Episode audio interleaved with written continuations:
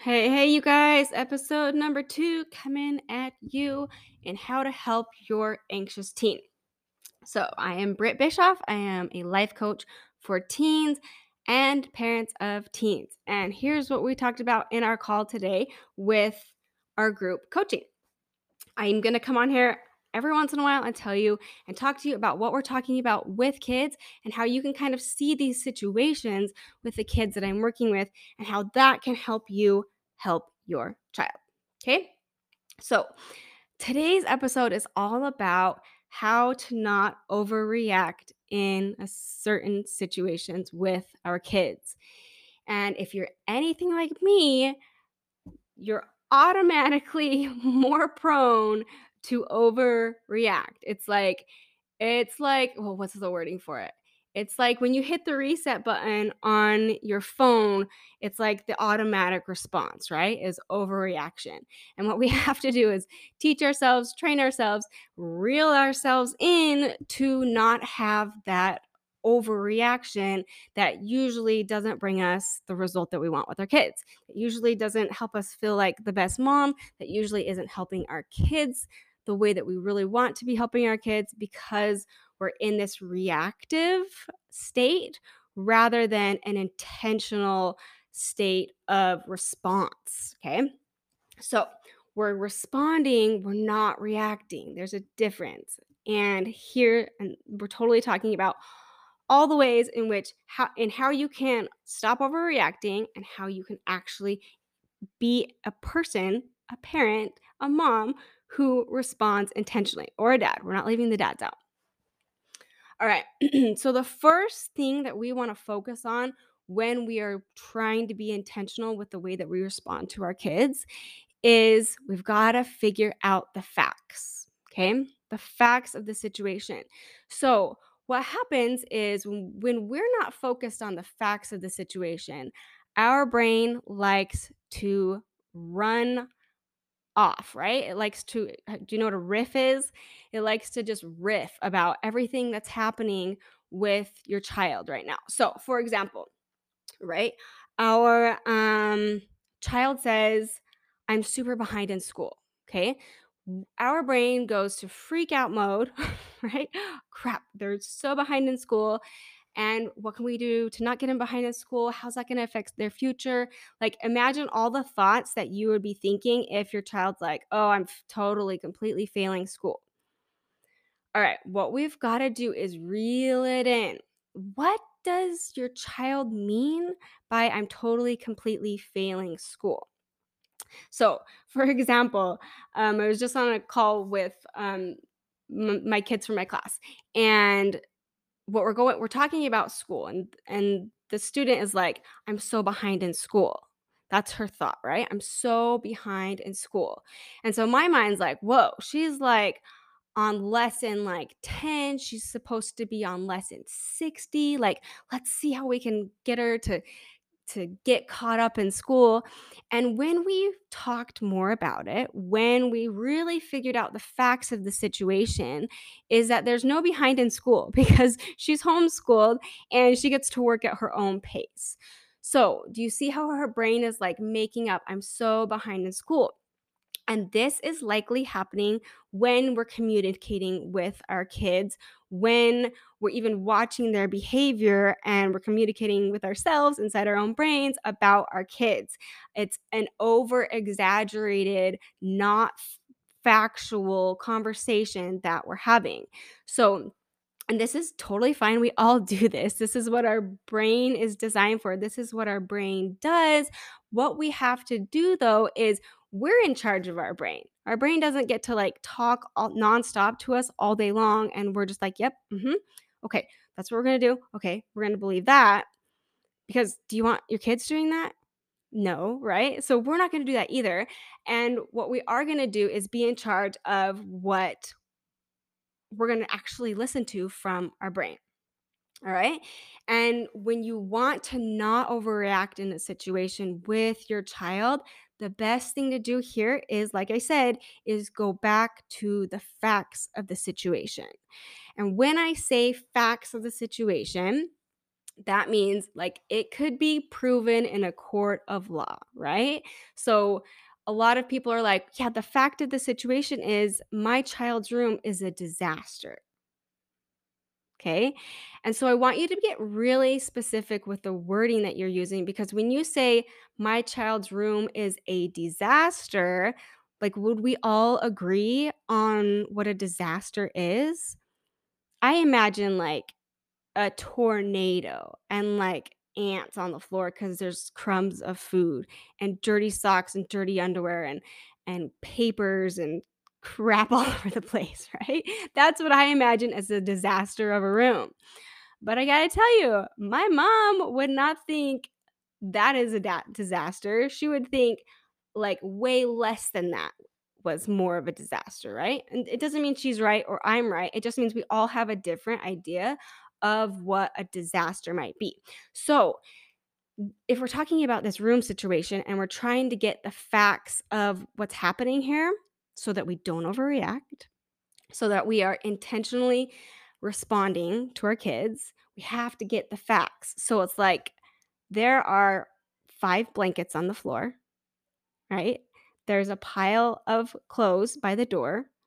There are two dishes and the bed is not made. Okay, that's how specific you've got to get on the facts.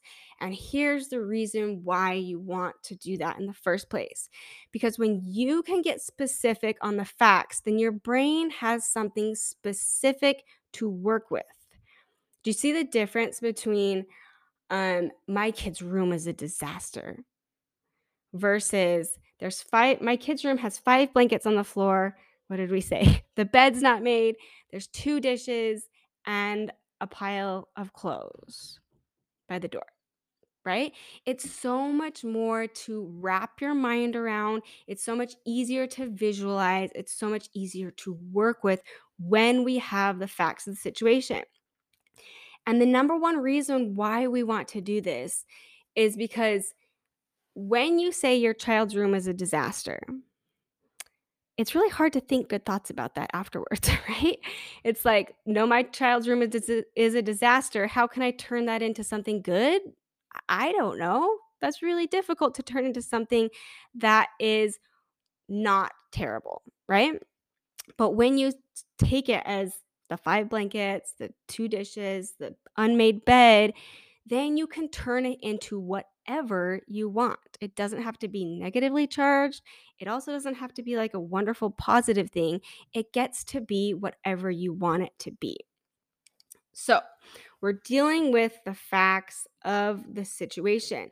So, if you can right now and you have something that you're dealing with with your child that you're like, "Oh, I'm trying so hard not to overreact every single time in this situation, but I just do and I don't know how to not do that." Then if you have to, grab a pen and paper and figure out what are the facts of the situation. Right? It could be like my daughter says, "I hate you." It could be it could be whatever. My when you say my daughter's experiencing anxiety, that's not very factual, right? Because anxiety to one person might look way different to than to another person.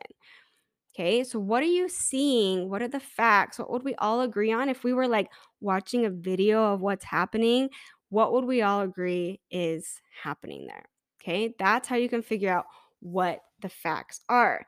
And like I said, the reason why we want to do this is so that you get to be in charge of what you want to think about those facts. The most important piece here is that it doesn't have to be a positive thing, it doesn't have to be a negative thing.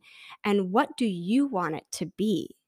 So, like, for let's go back to the room example just because it's super simple what how do I want to feel about the 5 blankets, the 2 cups, the, um, unmade bed, and the pile of clothes? Do I wanna feel, like, rage inside of my body because of those items that are in my child on my child's floor?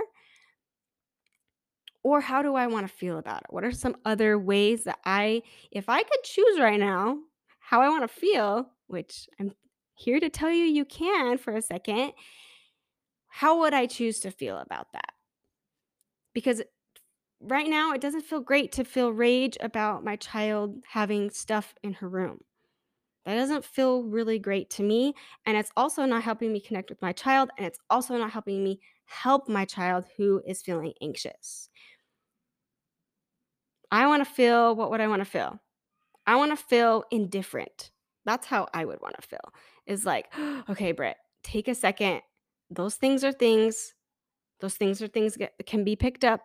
Those things are things that if they're not picked up, I don't have to have an opinion about that right now. Right? So, realizing what are the facts? How do I want to feel about it? And then what do I want to make those things mean about me? Right? Do I want to make those things on the floor mean that I'm a bad mom and I never taught my kids anything and they don't have a work good work ethic and they don't know how to do anything and we're all just like operating by not have like not knowing what we're doing?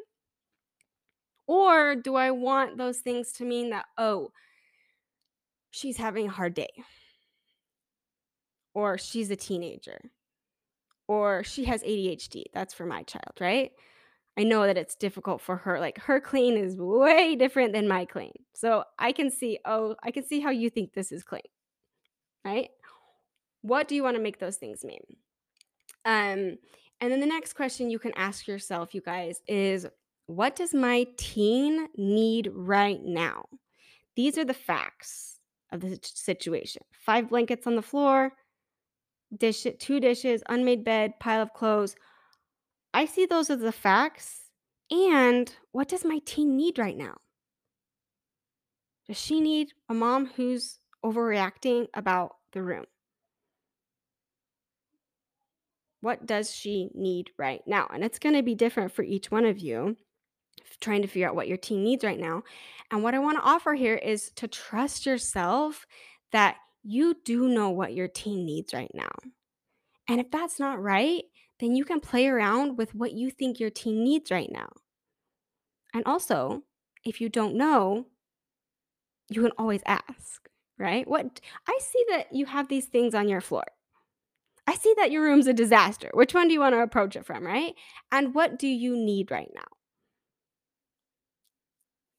Okay. And also, you might have a teen who's like, I need, right? Like, I need you to go run and grab me some food and give me a phone. And like, that's not what I'm talking about. But what does she need right now in her life from her mom?